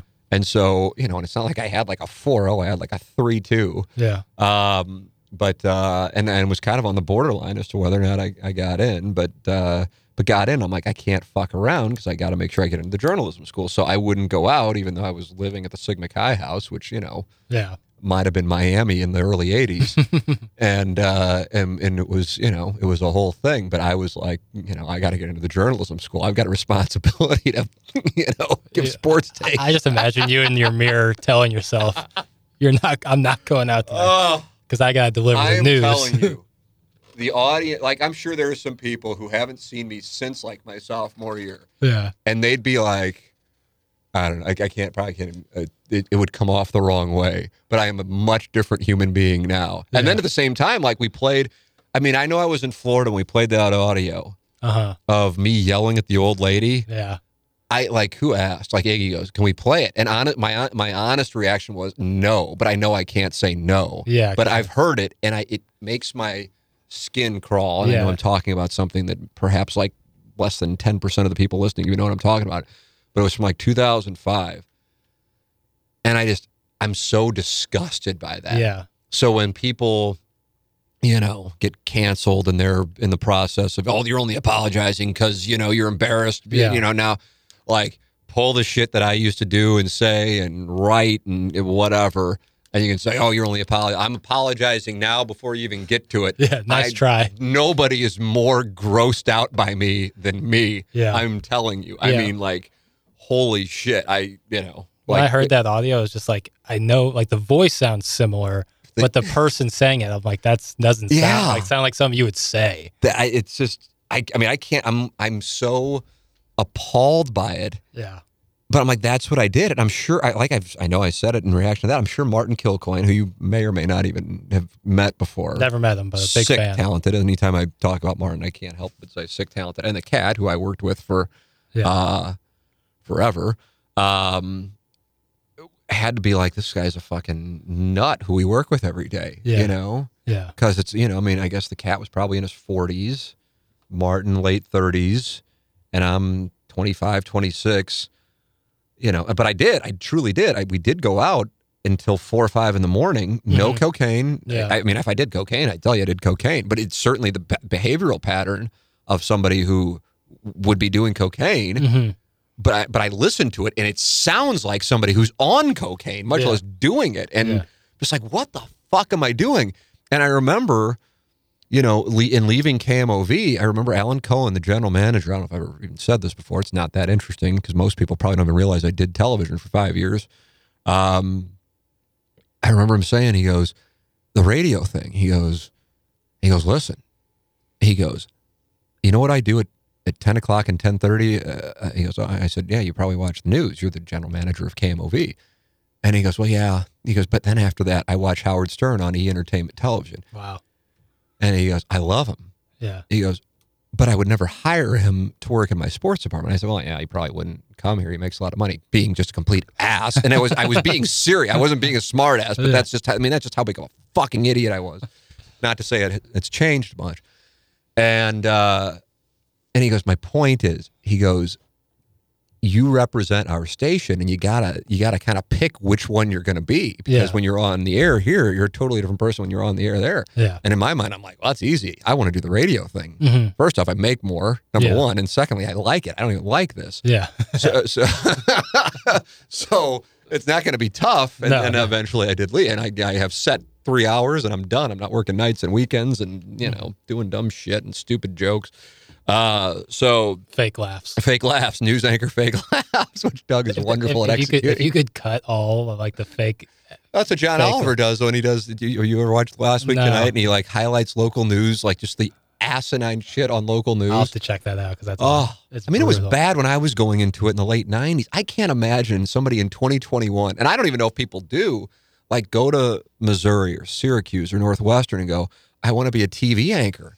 Like, I feel like I'm like stopping somebody before they inject the black tar heroin, Yeah. going, seriously. man, you don't want to fuck with this shit. No. You are going to fuck your life up if you go do this. For real. Like, I can't imagine, like, who now? I don't, man, I don't even know if people are doing it. But at the same time, if you're going to journalism school, what are, I don't know what you're trying to do. Yeah. What are what are you wanting to do? I don't. Are you wanting to work at Barstool if you're a guy? I don't know. I don't know what. You, I don't know what. No, the Barstool guys usually try to go. I don't even know. I don't. I never had anyone who was like, "Yeah, I'm gonna want to work for Barstool." Yeah, it kind of happens. Well, young page views certainly set his sights on he- it. I know there's- that. Yeah, there's different stories, but usually it kind of happens by accident. But uh, I knew like a couple kids doing like TV journalism, and they were hell bent, and they were great. And what are they to do? They want to do local TV news? yeah, yeah, yeah. I mean, I guess the only thing I can say it's materially different now. That's a good thing is you probably don't have to go like Gabe, who is continuing to text me about this interview, which I have to listen to now. He says it's the most fun I've ever had on the radio. We'll have to play it. For we're gonna have to, yeah, we're gonna have to get clips of it for tomorrow. I'm gonna Yeah. send you the link. I'm gonna text you it right now, actually, Perfect. so you can because I'm we gonna, gotta listen gonna, to this. I'm gonna need to get some of that for the show. this is gonna be great. uh, um, Gabe was in South Dakota. He Yeah. started in South Dakota, and I started in Little Rock. And they were looking at me at KOMU like I was going to New York City. Little Rock, oh my god! Because everybody was going to like you know those kinds of outposts. yeah, So I, I mean, now you can get to St. Louis in your mid twenties, For sure. But then it wasn't the but then, case. but yeah, but after that, where you like, what's the what's the next move? Oh God. Um, yeah, and that's the thing. I just don't know. Like, there's one Maria Taylor, Yeah, seriously. but there's hundreds of people who want to be Maria Taylor. There's Yeah. one. I don't know who's the young broadcaster now in sports. I don't even know. I really don't know. I think I think it's Joe Buck, Bob Costas, Al Michaels. Still, I don't know yeah, who don't- who, who is it. I don't know if Kevin Burkhardt's my age. Yeah, I mean, could, how old's Vasgersian? Oh, Vasgersian's older than yeah, Vasgersian's probably older than Joe Buck. really. I think. Okay. Yeah. So Yeah, so that's my that that was like how I would handicap career moves. It's like, okay, well, I can do this, and what are my odds of being one of the you know? the guys on Red Zone might be just as like relevant as any like Yeah. Scott Scott Hanson yeah, and man, uh, that's so. What do you? I just don't know what you're doing. But man, listen, man, that's not to discourage people from. yeah. Well, no, it actually is to discourage people from doing it. Fuck, it, Yeah, you it said that. I, I, I, I, you know, Bob Ramsey. I remember I was interning at KFNS in '98, and he he basically did the thing where he kind of pulled me aside. And it was a terrible business. And he was calling Cardinal games at the time. Yeah. You know? So it's one thing if you're like talking to the guy who's got nothing going, Mhm. you know. But I'm talking to the guy who's calling Cardinal games and Yeah. was an anchor at KPLR and hosting a show at that time, I think, with either Frank Cusimano or Bernie Miklasz, and Yeah. he was doing well. So anyway, I don't even know how the fuck we got on this topic. I need more Adderall, but um, we'll wrap it up here. I enjoyed it as always. Uh, Yes, send in your uh, somebody send an erotic story where you actually ejaculate. Please. Let, let's get let's get home, and, and then somebody else causes it to happen. I should I should include that. yeah, because I should we, we'll get I know, I know because we've had we've had plenty where Deebs does get there, but uh, it, it's it's usually him alone in his vehicle or in a you know golf ball range retriever. Uh, T McKernan at InsideSTL.com. Check out Action Jackson's wonderful handiwork at Inside. Uh, STLshop.com and uh, Sound Story, mysoundstory.com. And if you just want to go around the website, you can uh, you can uh, email me, T. McKernan at InsideSTL.com. And by the way, we had this happen, and this uh, this may be a one off, but as you saw, Jackson, Mhm. I had a guy and he wound up contacting me by DM on Twitter. I rarely even look at my DMs. Yeah. And he goes, Hey, I've been trying to email, but I haven't heard from anybody. And I'm like, Fuck, man, I get an email, you know? Yeah. Try to get back to Yeah. And, he- possible. and so I don't know where he was emailing, but if you have booked one and you haven't heard back, email me. Uh, I know that this might not be a huge thing, but uh, I wasn't aware of it with this one gentleman. And uh, please never hesitate to email me for anything questions, comments, requests for deep dives. Iggy is willing to come in. I keep getting people saying, "Have Iggy come in and talk about Jason Barrett." I don't want to do that. It will be. It will just be bloody. You know, it's just not. It's not. no gonna be, upside. yeah, it's it's just not. It's so, but but other things. I, I'd love to have in here. It'd be great Yeah. entertainment. And the guy's got a billion stories, so it doesn't Yeah. just have to be Jason Barrett or you know banging sixty year olds with you know Yeah.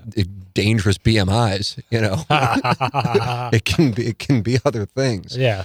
Uh, Team McKernan at InsideSTL.com. Thank you to our sponsors, the great Ryan Kelly, the home loan expert.com, the great Mark Hanna, Evergreen Wealth Strategies, EvergreenSTL.com, the great James Carlton, Carlton State Farm Insurance Agency, CarltonInsurance.net.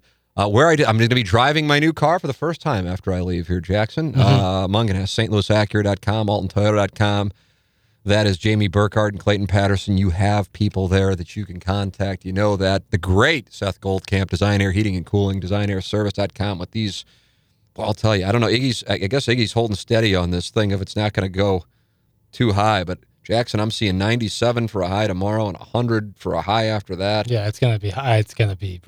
I played on Saturday. It was over 95 degrees. Sorry, eggs, but it was red hot. Yeah, and it's it's uh it's tough to play golf when it's. I know. Hot. I'm gonna I'm gonna attempt to go out there just because I haven't swung a club in damn near yeah, two weeks. Tough to go. It's uh, basically practice. Uh, and uh, um, Seth Goldcamp, Mark Hanna, James Carlton, Ryan Kelly, the great Jim Rogers, the great Jim Rogers, Restoration One, who we were supposed to play golf with on the day of my wisdom teeth surgery, and I have emailed them to reschedule. Yeah. Jim Rogers, Restoration One of CentralSt.Louis.com had somebody email me yesterday, as a matter of fact, going, "Hey, I've got this issue going on in my basement. Uh, you know, that, that sounds this is a Jim Rogers or Stratum situation. I need to." So anytime you're having issues, I'm happy to connect you with the sponsors. It's you know, it's like your fast pass at Disney World. But Jim Rogers, Restoration One, Central St. Louis, 314-565-1962. The great Jim Rogers and his staff at Restoration One of Central St. Louis. You got water in your basement, damage your home Man, that's what I had, and he saved the day. Jim Rogers, Restoration One of Central St. Louis, just a really good, good guy too. All right, that'll wrap it up. Send your emails in for more questions, for questions on the audience, comments, erotic stories, the whole shoot and match, requests for deep dives.